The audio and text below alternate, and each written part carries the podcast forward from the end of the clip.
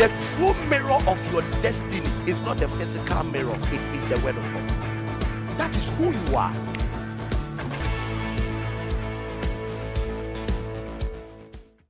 I'm talking about Kingdom Entertainment. Kingdom Entertainment. There is something that has fought the glory of God in this kingdom, and that is Kingdom Entertainment. I was amazed when I decided to find the meaning of entertainment in the Webster Dictionary. Then I got shocked to my bones that entertainment is defined from two words. The first word is amusement, happiness, pleasure, entertainment. And the second thing is diversion.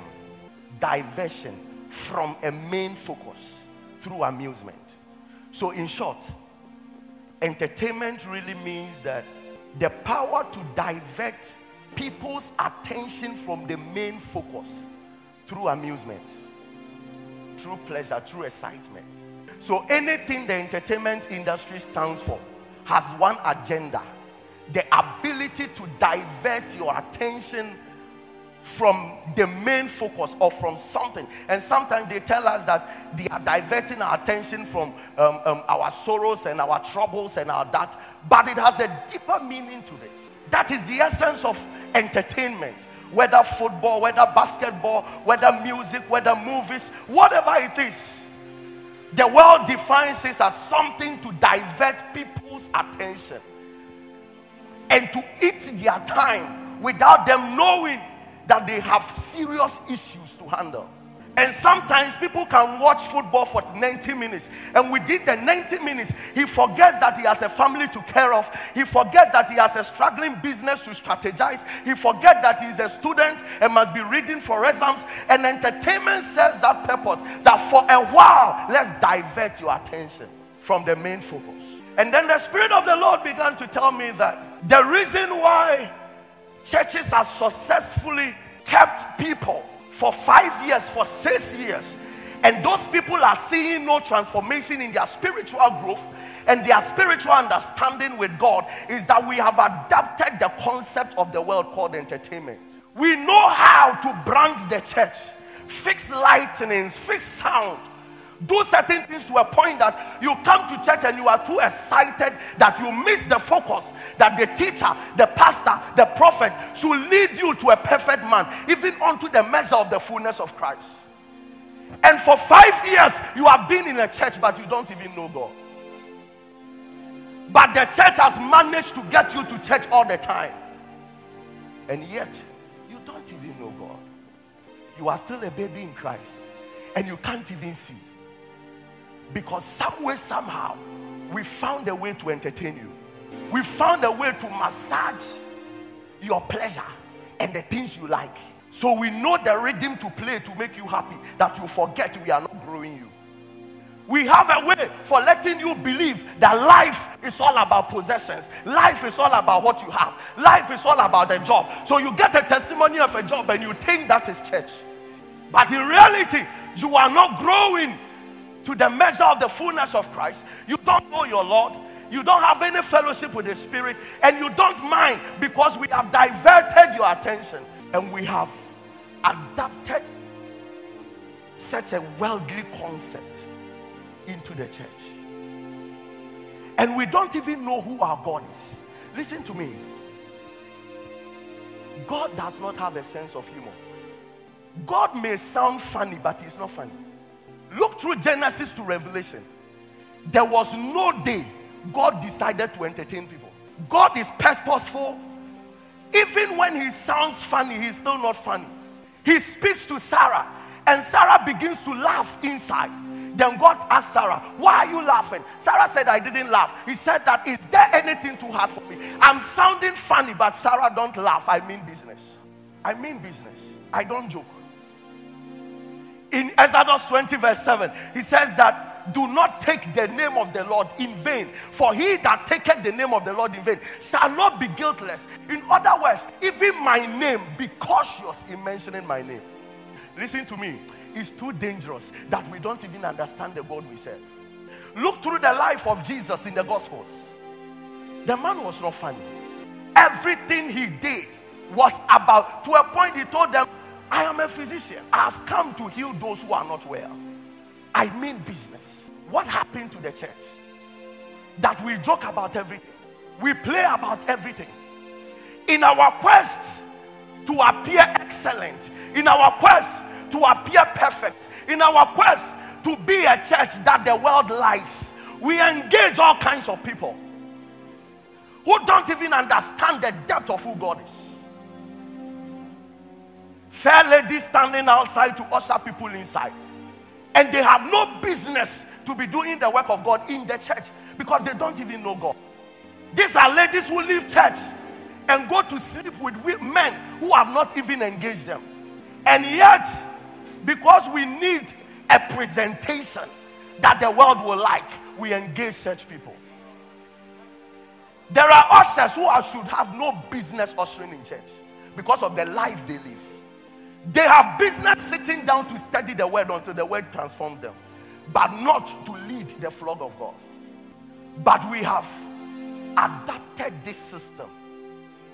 Anything we have to do to make people follow us, we have to. Whether God loves it or not, whether it grieves God or not, we have to. And it has brought us very far from the very glory of God. We have trivialized and made a mess of sacred things in the kingdom. Today when you are talking about people falling under the anointing, it's like a joke.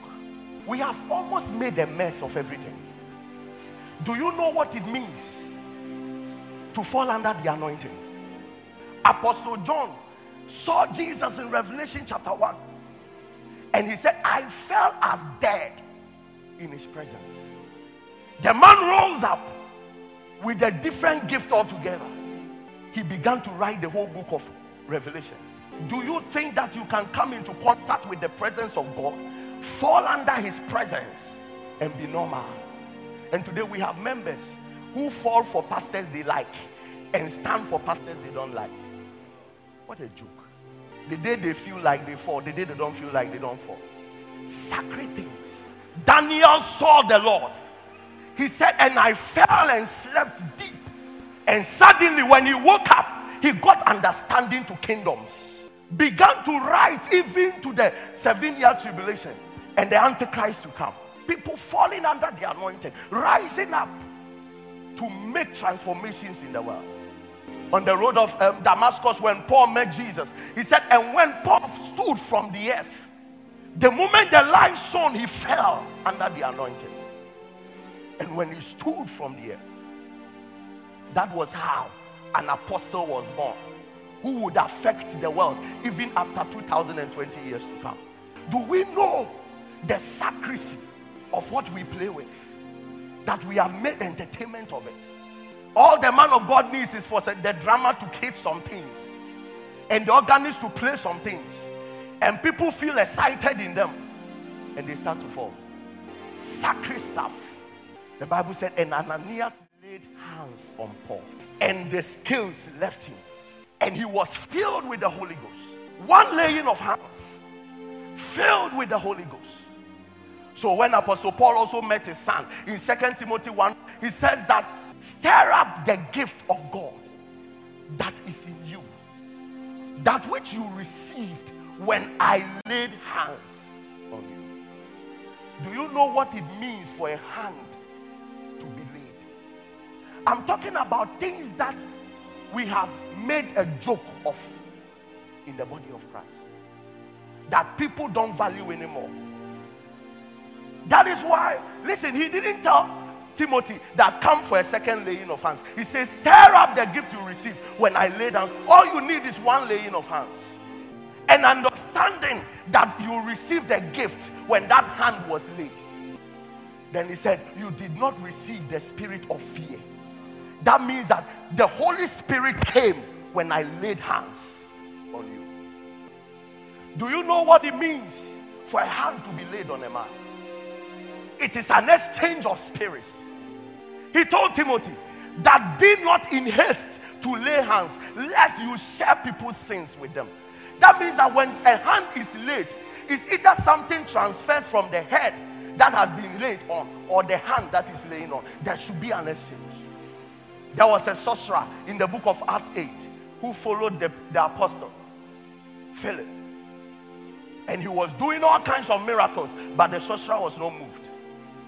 Until Peter came.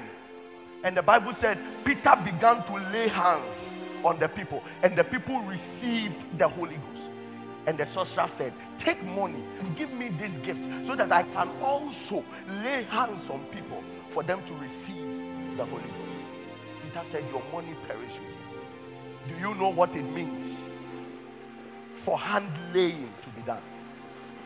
I'm just leading you to a place for you to understand that how we have missed things that should have ushered us into deep glories because of lack of understanding and our pursuit for just excitement.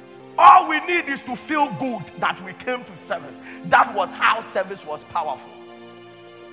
Anytime you meet somebody saying service was powerful, that means that service, he felt good. But there is something more than feeling good. Enough with music just to entertain. Today, all the church needs is somebody with a good voice. No matter how the person is, we employ the person onto the pulpit. Then we start engaging that voice because that person has a good voice. When the Bible gives us understanding of the consecrated men and priests, when David was describing when he had to bring the ark back to his house, and he chose 10 consecrated men, the sons of Asaph, consecrated, pure, anointed, and their job is to sing to the Lord. Today, what do we have? David could play the strings and demons leave because he was playing with the depth of understanding, not just to excite a man. Anything goes so long as service will be good. Anything goes so long as the people will be happy. So we will neglect anointed people, people who have consecrated themselves, and choose people with branding, no matter who they are. And choose people with just skill and no fellowship with God, because we want an excellent work. May the spirit of entertainment be broken. Yeah. I'm talking about a church that will rise and say, show me who God is. I will only come to church when I can be taught until I grow into the measure of Christ. And the church will sit back and begin to engage people who have the knowledge and understanding to who God is. Listen to me. It's better for God to be pleased than for men to be excited. It's time we choose what is right to represent the church, as it were. What I see in today's church is the scenario of Samuel. In 1 Samuel chapter 3 verse 1. And the child Samuel ministered unto the Lord before Eli. And the word of the Lord was precious in those days. And there was no open vision. Somebody says, Samuel ministered unto the Lord. That means the boy was actually into ministry. He was working. He was serving. He was a true church worker, ministering unto the Lord before Eli. But let's see verse 7. The boy now goes into the tests of his walk with God. And amazingly, he fails. The Bible said, and God began to call him one midnight. And God will call Samuel, and Samuel will run to Eli. God will call Samuel, and Samuel will run to Eli. I'm not really getting what is happening. Eli, you are the one. Eli said, I'm not the one. Samuel said, you are the one. You have been calling me. Eli said, no. Then Eli perceived that he has been working with a boy who doesn't even know the God he's ministering to. Then Eli gives him the key. That the one you have been ministering to that you don't even know, he's the one calling you. And look at the verse 7. Now Samuel did not yet know the Lord. Neither was the word of the Lord yet revealed unto him. But verse 1 says the boy was ministering unto God. So under what revelation was the boy ministering? That is today's generation, sir. You enter a whole church and only the pastor really have fellowship with God. From working body to everyone there, is just ministering to God before the pastor. And when the test came that God wanted to have real fellowship with the boy found himself wanting. because he doesn't even know who he was ministering to. May the eyes of our understanding be open. I said, may the eyes of our understanding be open. May our fellowship with God be established. Am I here with the church at all? This has been, you know why? Because the Hophnis and the Phinehas, that must be standing in as matured to work the works of God with understanding, were messing up. So Eli had no option than to adopt a small boy. And that small boy too was ministering without understanding. That's what is happening. We find ourselves in church where people retire before their time.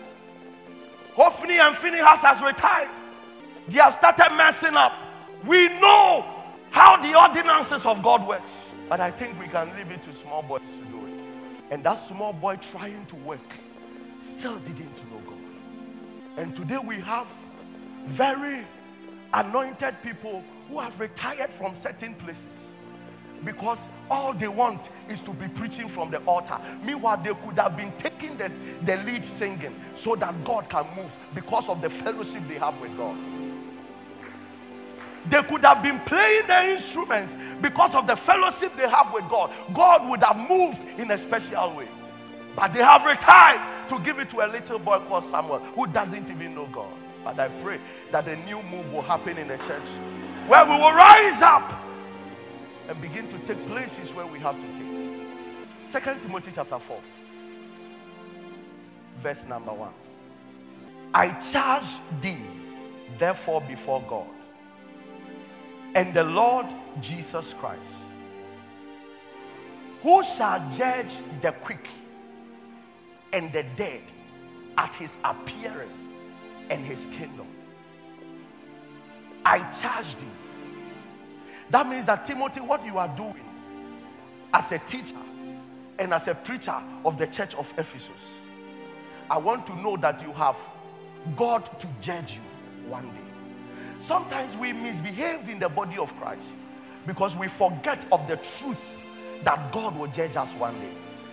And Apostle James tells us that the judgment of teachers will be greater than every other person.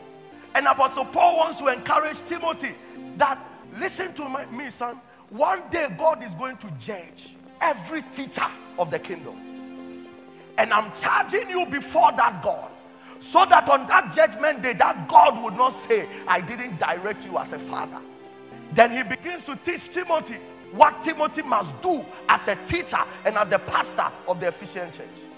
Verse 2, he said, herald and preach the word. Keep your sense of urgency. Stand by. Be at the hand and ready, whether the opportunity seems to be favorable or unfavorable. He says that be instant. Have a sense of urgency. In other words, let everybody know that there is something at stake. Have a sense of urgency. Stand by. Be at hand. Be ready, whether the opportunity seems to be favorable or not. In other words, whether people want to hear what you have to teach or not, he says, I'll be ready for it. And he said, whether it is convenient or inconvenient, whether it is welcoming or unwelcoming, that means that if people clap or not, stand with what you must teach. You as preacher of the word are to show people in what way their lives are wrong. Look at what Paul is teaching his son Timothy. He said, whether they welcome you or not, whether the opportunity is favorable or not, whether it is convenient or not, you are to show people in what way they are wrong in life through your teaching, and convince them, rebuking and correcting, warning and urging and encouraging them, being unflagging and inexhaustible in patience and teaching. Keep teaching, rebuke, warn, encourage. And he said, what I like is that point them in the way that they are wrong in your teaching. He said that anytime you are doing this, remember that you will stand before a judge one day and he will judge you. You are going to teach a people who wants you to confirm what they want to hear, who want to feel good about what you are saying. The highest pinnacle of entertainment It's not in our music. It's not in our lightning. It's not in the way we brand the church. It's in our teaching. The pastor wants to do everything possible for people to stand up and clap, for people to shout and say that it's good. It was a good message. Have you not realized that if it has to do with rebuke, everybody is quiet? Have you not realized that if it has to do with pointing to the way that people are wrong, they are quiet? But if it has to do with 3 days' time, you will be that. 4 days' time, you will be that. You see people shouting, may that yoke be broken. And Paul tells him that this is your major problem that you are going to face. Some people will welcome this message. Some people will not welcome. But be instant, whether it's out of season or in season. And then the verse said, for the time is coming when people will not tolerate endure sound and wholesome instruction, but having ears itching for something pleasing and gratifying, they will gather to themselves one teacher after another, to a considerable number, chosen to satisfy their own liking. Now God will not choose teachers anymore. People are going to choose teachers for themselves. This is the biggest error in our time. Look through scriptures. I will give you pastors after my own heart. I will give you shepherds after my own heart. The Bible said to some he gave apostles, to some he gave pastors, to some he gave teachers. He said that whether Apollos or Paul, we are not, but we are only the means where you believed and to us God has given you. Everything the Bible says is that teachers and pastors must be given to the people. But Apostle Paul is saying that the time is coming that people will choose their own teachers. And they will choose their teachers because they have itching ears. And they will heap these teachers onto themselves, so that those teachers will tell them what they lack and will foster their errors in life. And that is the highest form of entertainment today. I don't like my pastor, I like this one. Anytime this one preaches, I feel encouraged, I feel good. I come to realize that no matter my mistakes, things are fine. No matter my sin, God is still with me. No matter my weaknesses, God is still with me. Apostle Paul says that they will heap unto themselves teachers who will confirm and gratify what they like and will foster their errors. May God help us in this generation. And Apostle Paul is telling them that the Ephesian church, Timothy, the Ephesian church has this problem that you will have to face. And he said that time will soon come. Let's read Acts chapter 20 verse 20. When Apostle Paul was departing from the Ephesian church, take heed therefore unto yourselves and to all the flock over the which the Holy Ghost has made you overseers, to feed the church of God, which he has purchased with his own blood. He said, take heed over this flock which the Holy Ghost has made you overseers. And what you must do is to feed them. Please, Grace Mountain, I want to tell you, my job, the job of the pastors in this church, is to feed you with knowledge, feed you with understanding, feed you with the word of God, until you are stable in Christ and you are growing into the fullness of his measure. Every other thing is secondary, sir. And Paul is saying that take heed to feed the people. For I know this, that after my departure, shall grievous wolves enter in among you, not sparing the flock. Then he begins to describe who the wolves are. Also of your own selves shall men arise, speaking perverse things, to draw away disciples after them. So this is who the wolves are. They are going to speak things, teach people who have itching ears, until these people run after them.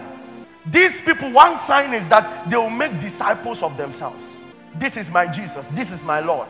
This pastor so and so is my dad. Hey, Pastor Elvis here. Hey, Pastor Elvis here. He said that these wolves will come, and the agenda is to speak words until they make disciples to follow them.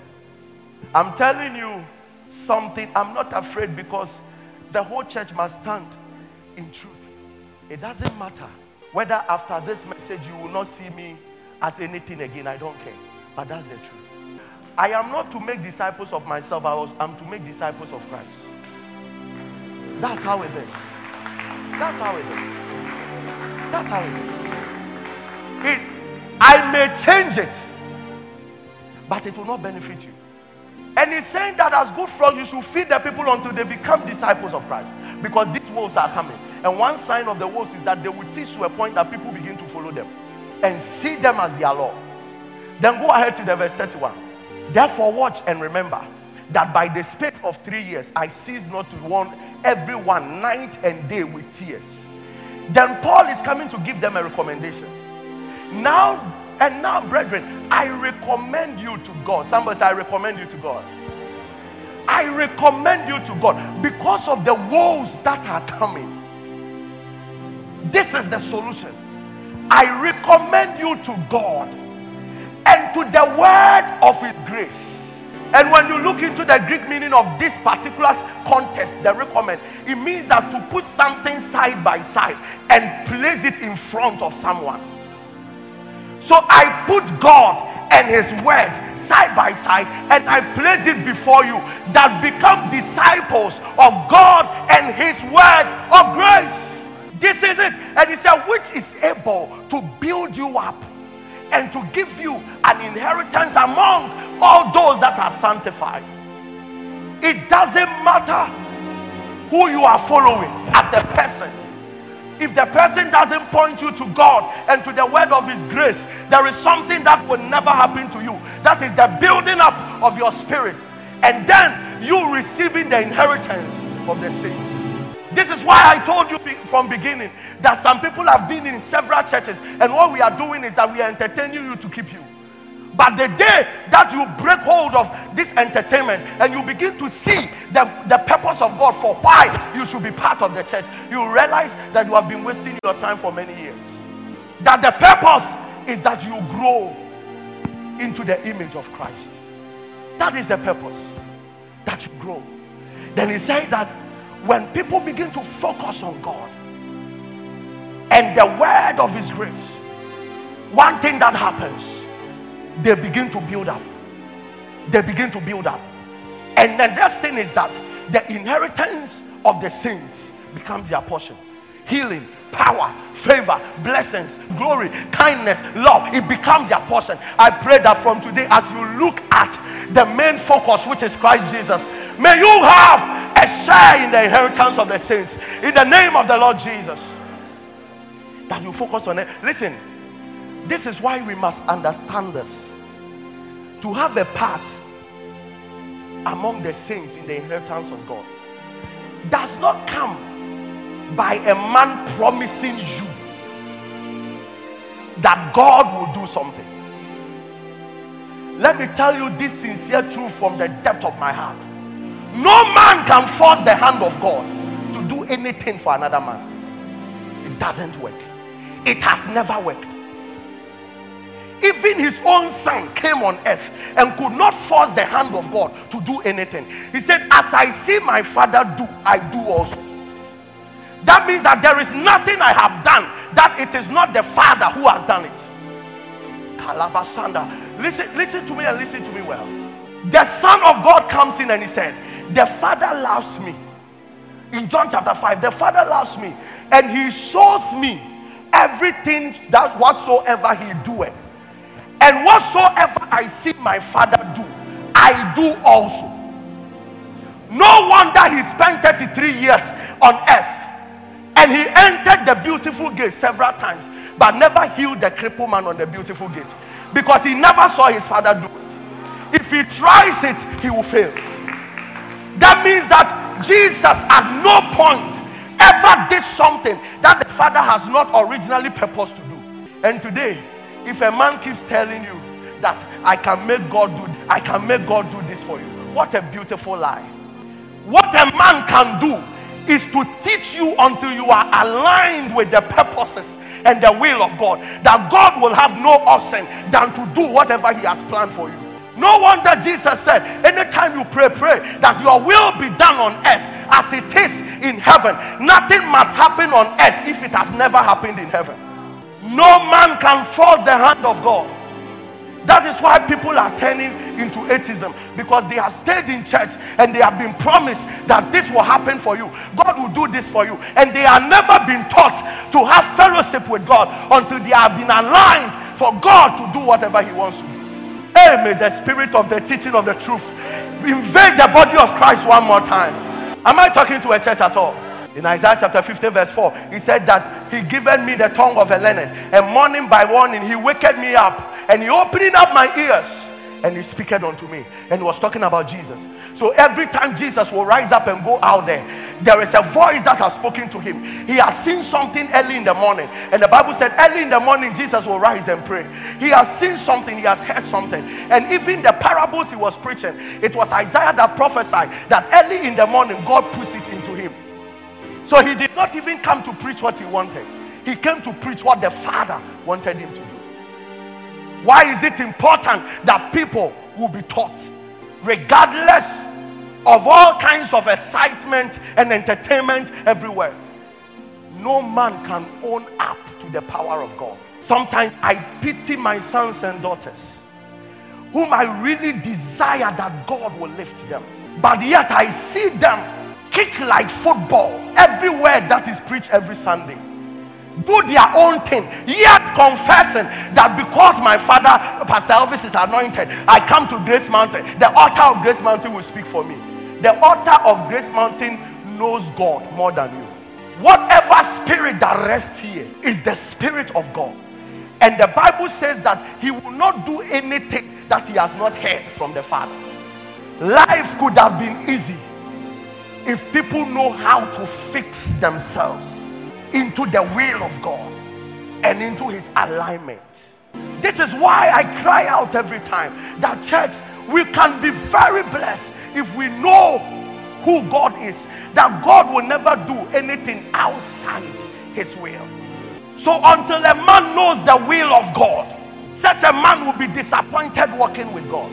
That is why anytime you come to church and you are here, please, you must go back with something about who your God is. We serve a very deep God who will never compromise on His principles for anything. On the other day, Jesus said something very funny, but it's not funny. He said that there were many lepers in Israel, but God chose to heal only Naaman.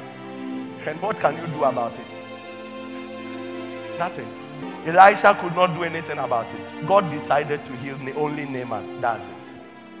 On the other day, Jesus said, the poor will forever be with you. That means that there are some anointed people, people who call on the name of the Lord, but still be poor. And who can question God? So the best anyone can do to you and for you is not to leave God just like that to do what He wants to do, but for people to teach you the ways and the principles and the will of God, until you begin to align yourself to it. And as you align yourself to it, then the manifested promises of God, or the promises of God that He has attached to that will and that principles, begin to show up in your life. It is high time Christians rise up and tell their pastors, teach me the word. I want to know my God. Do I have a church here? They that know their God shall be strong, shall do exploits. Teach me.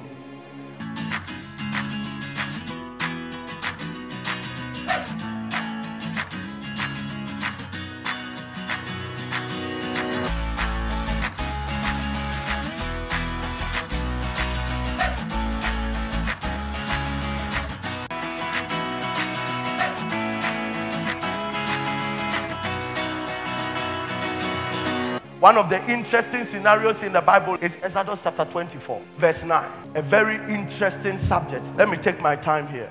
Exodus chapter 24, verse number 9. Then went up Moses and Aaron, Nadab and Abihu, and 70 of the elders of Israel. You know, the people of Israel were numbering up to millions. Then God wanted to have fellowship with a few of them. And then God chose 70 people together with about 4. So they were like 74. And he took them away from the multitude and asked them to come to the mountain Sinai and leave the rest at the bottom of the mountain. Listen to me and listen to me well. God has never dealt with a whole group in the same measure before. God will always select some people. It has never happened.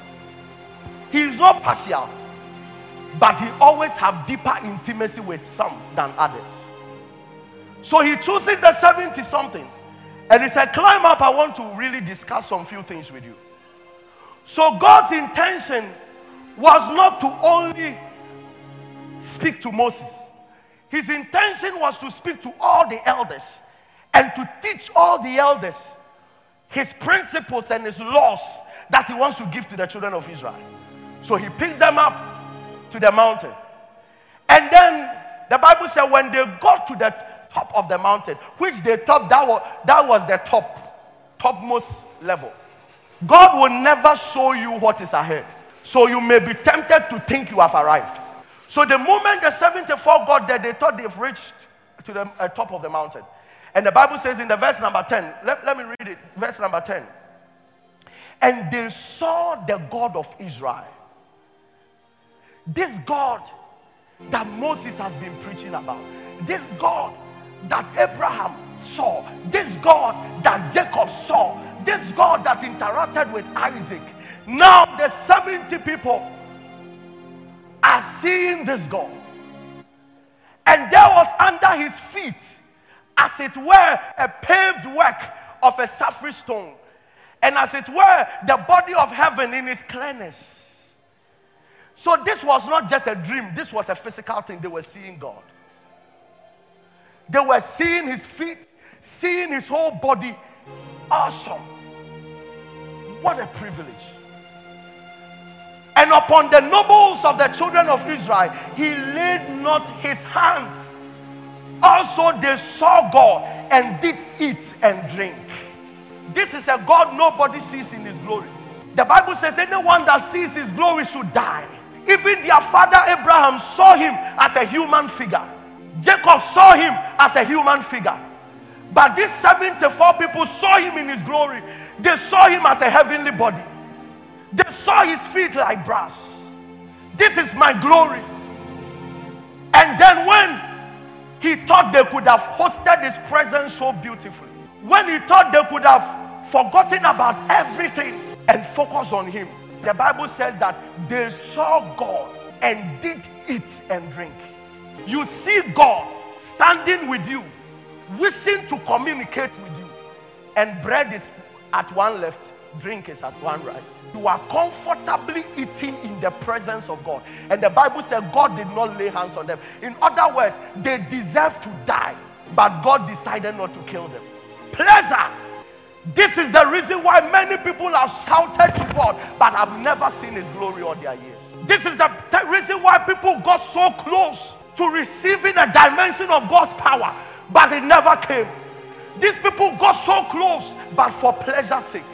How can you be seeing God and you are still wishing to eat? But the Bible said upon all their mistakes, God did not kill them, but God did something. You see, God can be very tolerant, but he is not careless enough to entrust valuable things into the hands of unworthy people. God is never that careless. Keep being careless. Just keep being whoever you are.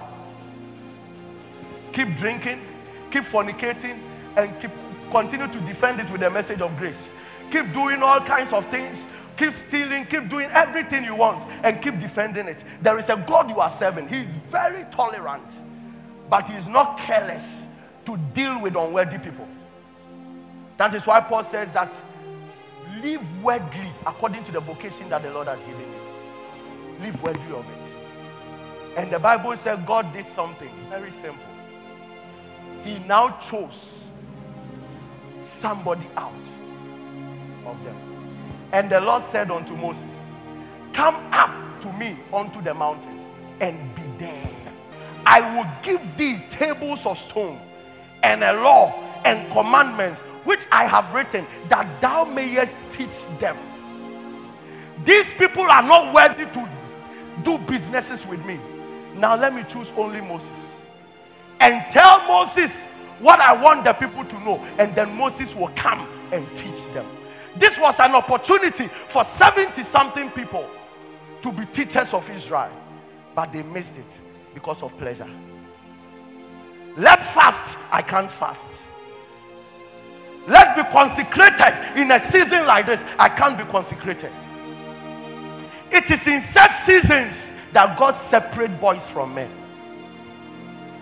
This was a time when the food was served, and the one person who didn't touch food and touch drink was Moses. God said, Moses, come. Come.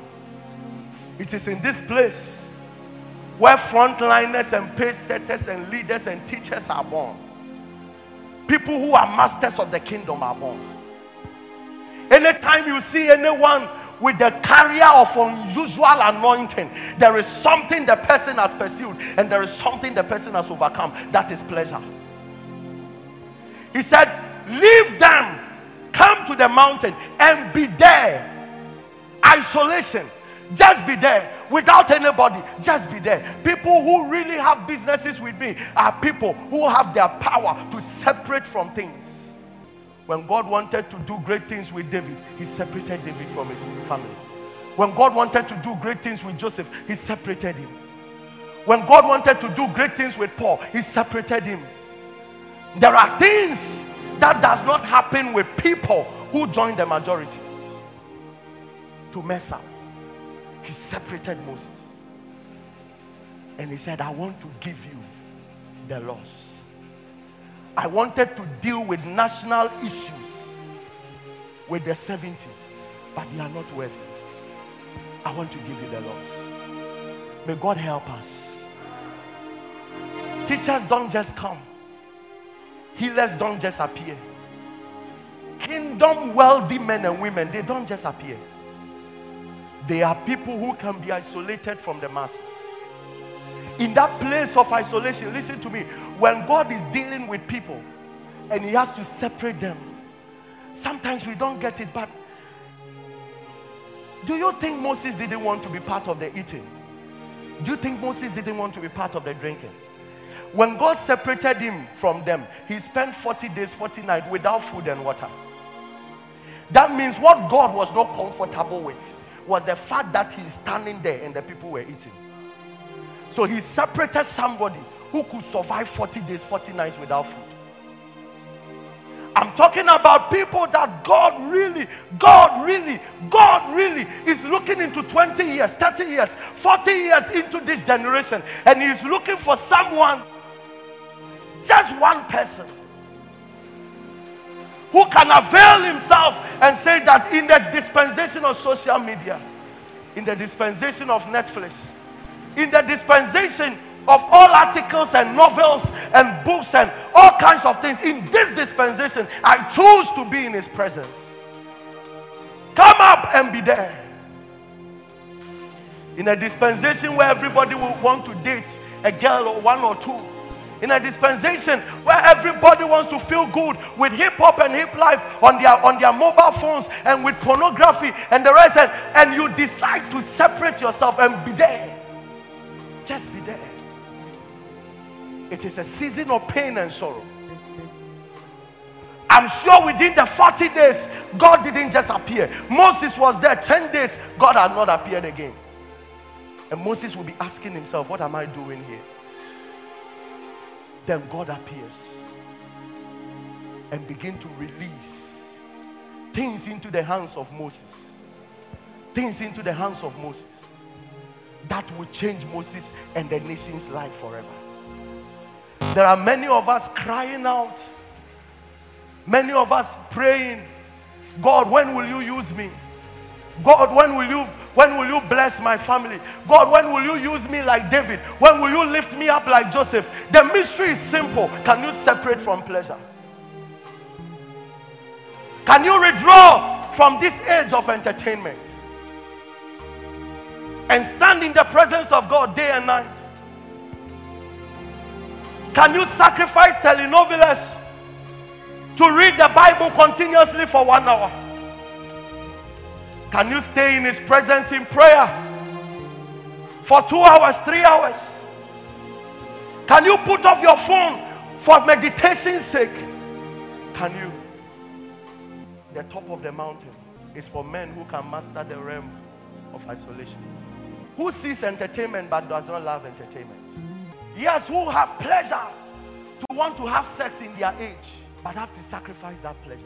People who have pleasure to want to have peer groups and the time to come to church. Do you know that there are some people here right now who should be in church, but right now they are in their bed, gossiping.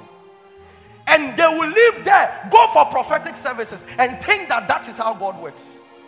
The fact that they were called and said, we see that in your whole family, you will be the greatest. What a deception. Didn't you see that your father received that same prophecy but ended poor? Go into the archives of your mother and you will see that in her diary, she has about 10 prophecies and she's almost 75 and none has come to pass.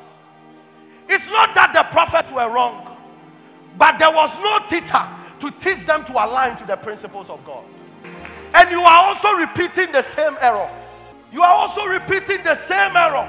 Choosing entertainment over God. Choosing pleasure over God. Choosing sleep over prayer. Choosing novels over Bible and spiritual books.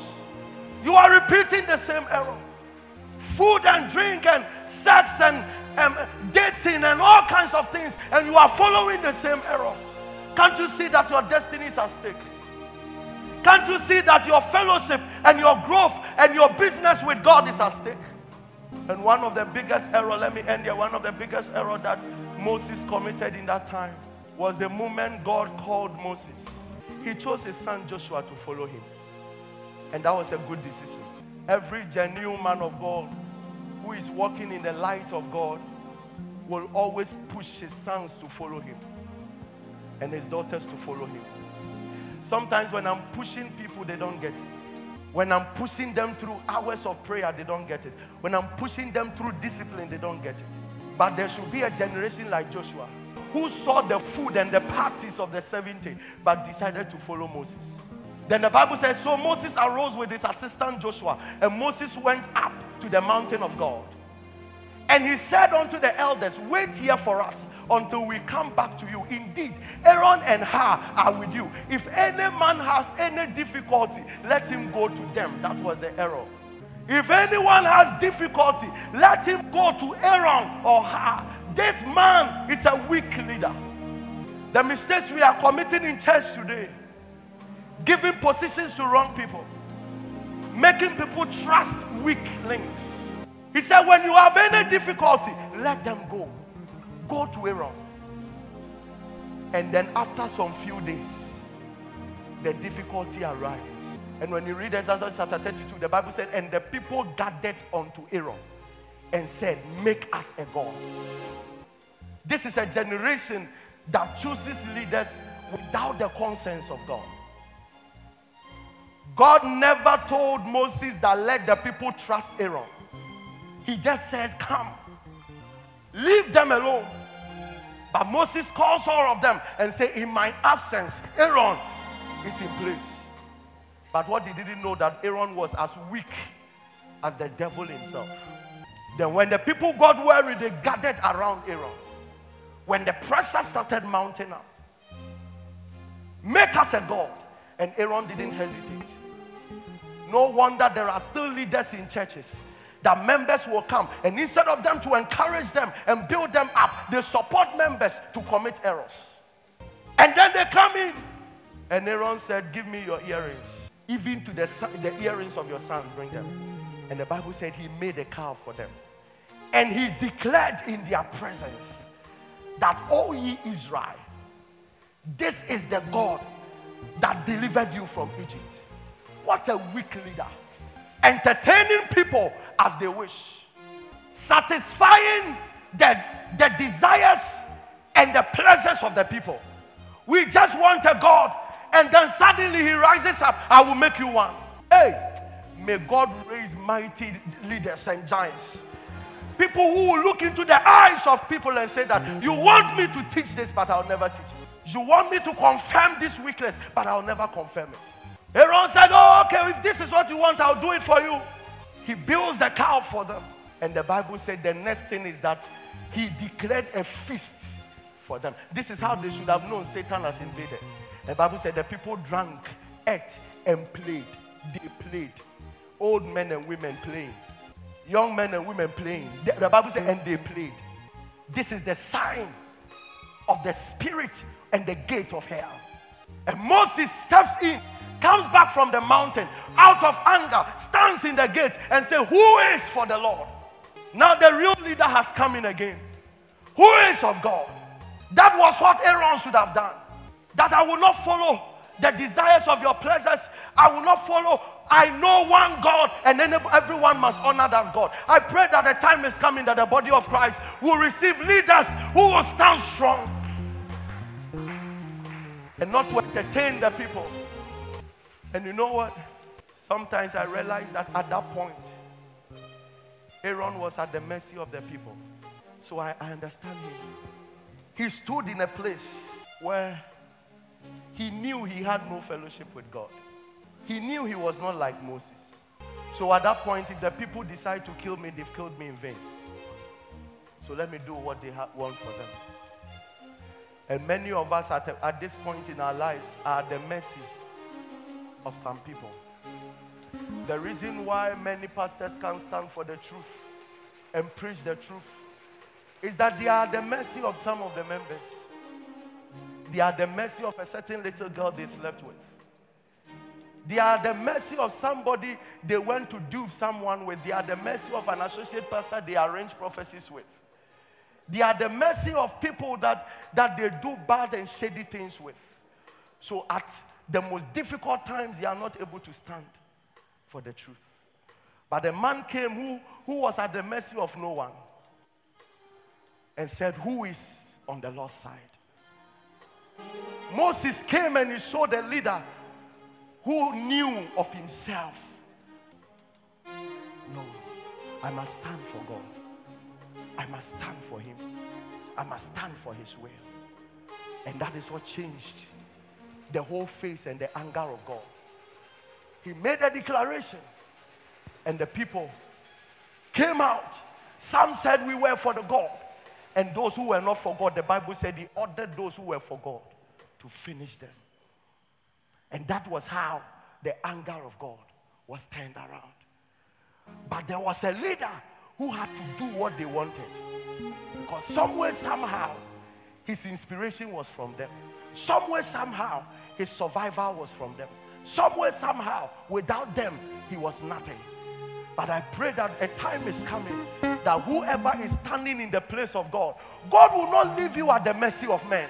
That you may stand in truth and stand in his word. And you may stand in power.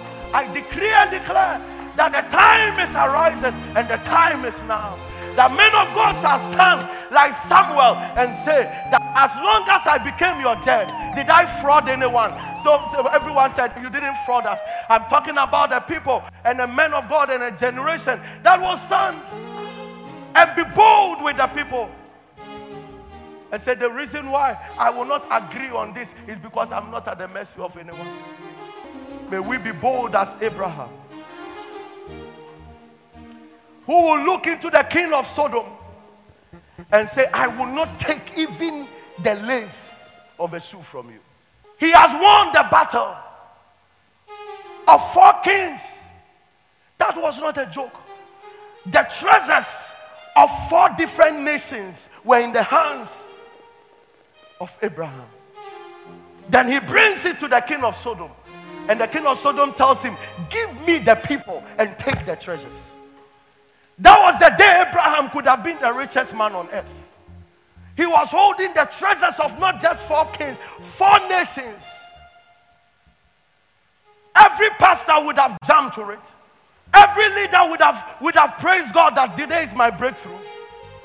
But Abraham understood that if I take this thing from today, the king of Sodom will use me as a proverb. My God will be defamed by this. Then in that valley, he sees 2 kings. One king says, take the treasures and give me the people. When I saw that, I knew that God blessed Africa with such kings. Kings that will value the lives of the people above their treasures. An African leader will say, give me the treasures and leave the people. He said, give me the people and take the treasures. I pray that our pastors and our generation and our leaders will value people beyond the money in their pocket. I respect the king of Sodom so much, though his city was full of entertainment and full of sin and all that. But that act of valuing his people over wealth. He was ready to let his people lose all their wealth so that he can keep them. And Abraham said, no. A king of Salem, which is God, has come. Let me give God his tithe. And he takes tithe of 4 nations. I don't know how the king of Salem, Melchizedek, carried the stuff there away. But he gave tithe of 4 nations' treasures to Melchizedek. And then he comes back with nothing. And the next chapter, Genesis chapter 15 verse 1, the Bible said, after these things, after what things? When a man stood and chose God above the treasures of men. After these things. When a man stood and believed in the wealth of God than the wealth of a sinful nation. After these things. The Bible said the Lord appeared to him and said, Abraham, fear not. Number 1, I am your shield. I know you are fought nations and you fear that they will come after you. Because you fought them with just 318 people. I know they'll come after you. But I beg you, don't fear.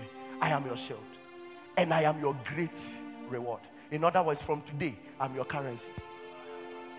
Everything you lost and decided not to take it, today, I give myself to you as your currency. I am your reward. That was how Abraham's prosperity began. I came to announce to somebody, for the sake of truthfulness, for the sake of standing strong, for the sake of fighting entertainment, and that which has no value to people's lives, please do everything possible not to stand and be at the mercy of men, because they will let you change your message when you don't want to. They will make you take steps that God has never taken for the fear of men. I cry out for departmental heads today. Under no circumstance must you fall at the mercy of people in the department. That they may listen to me, head of department, listen to me. Under no circumstance, stand strong, stand right. Let the right thing be done.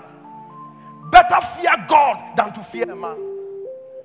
It's better for them to live with their indiscipline than to stay with their disorder so that the power of God will rather depart. I'm talking about the place of people standing to fight entertainment and things that has no value.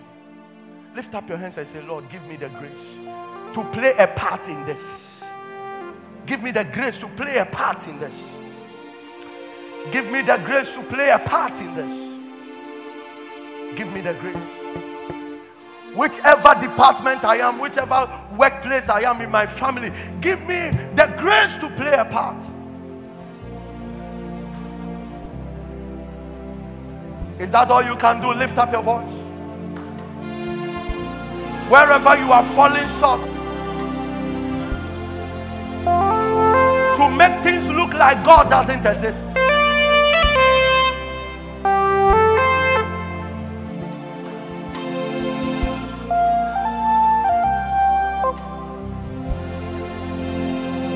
I look at a generation like this and I cry. The people we look up to and want to be like them.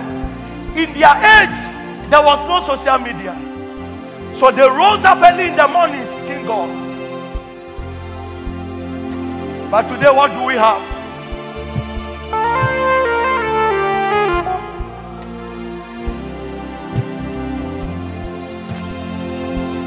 Thank you for watching. To have access to this message and many others, subscribe to our YouTube page and get unlimited access to messages. Hallelujah, beloved. God bless you for watching this episode. I believe that God has tremendously blessed your life with these words of eternal life. But before I leave you, there is an important thing that I need to do with you. I believe that God has blessed you. You have so much, but there is something that regardless of what you have, if your life is lacking it, you are going nowhere. And that thing is the salvation through Christ Jesus. I believe that the people of old, Abraham, Moses, Isaac, Noah, they saw so much glory in their lives.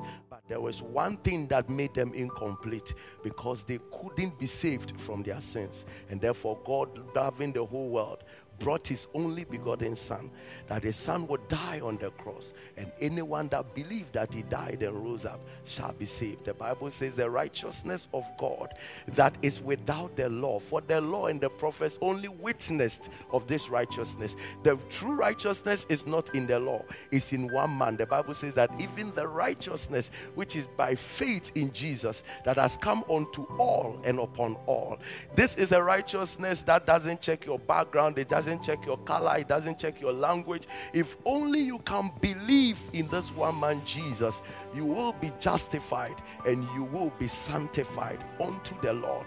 And I came to introduce this one man to you, that there is one thing you cannot do for yourself, that is to pay for your sins. Someone else has paid it on the cross. He died on the cross and resurrected unto our justification. And today I want to introduce you to him. If you may, and you are thinking of your eternal life right now, you want to say this after me. Say, Lord Jesus, I believe that you died for my sins and you resurrected for my justification. Thank you for doing that for me. I know that all my sins were put on you on the cross, and I believe it, and believe it with all my heart. Thank you, Lord.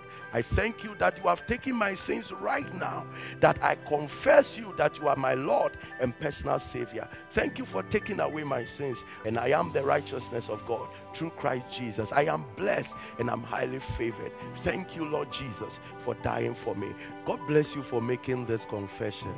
But beloved, it's important to know that you must be a part of a church for your proper development in Christ Jesus and for discipleship.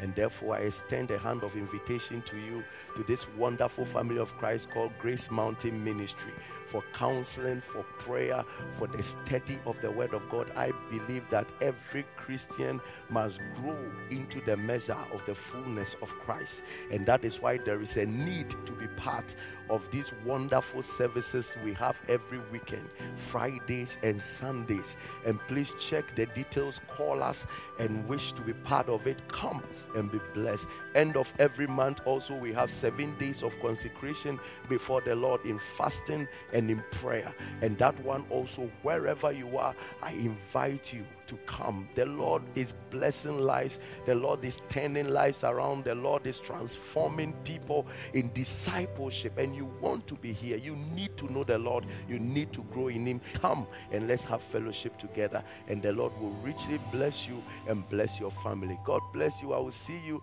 next Sunday. I'm expecting to see you, and I'll welcome you and personally talk with you. God richly bless you. Take care of yourself till we meet again on this broadcast. Bye-bye.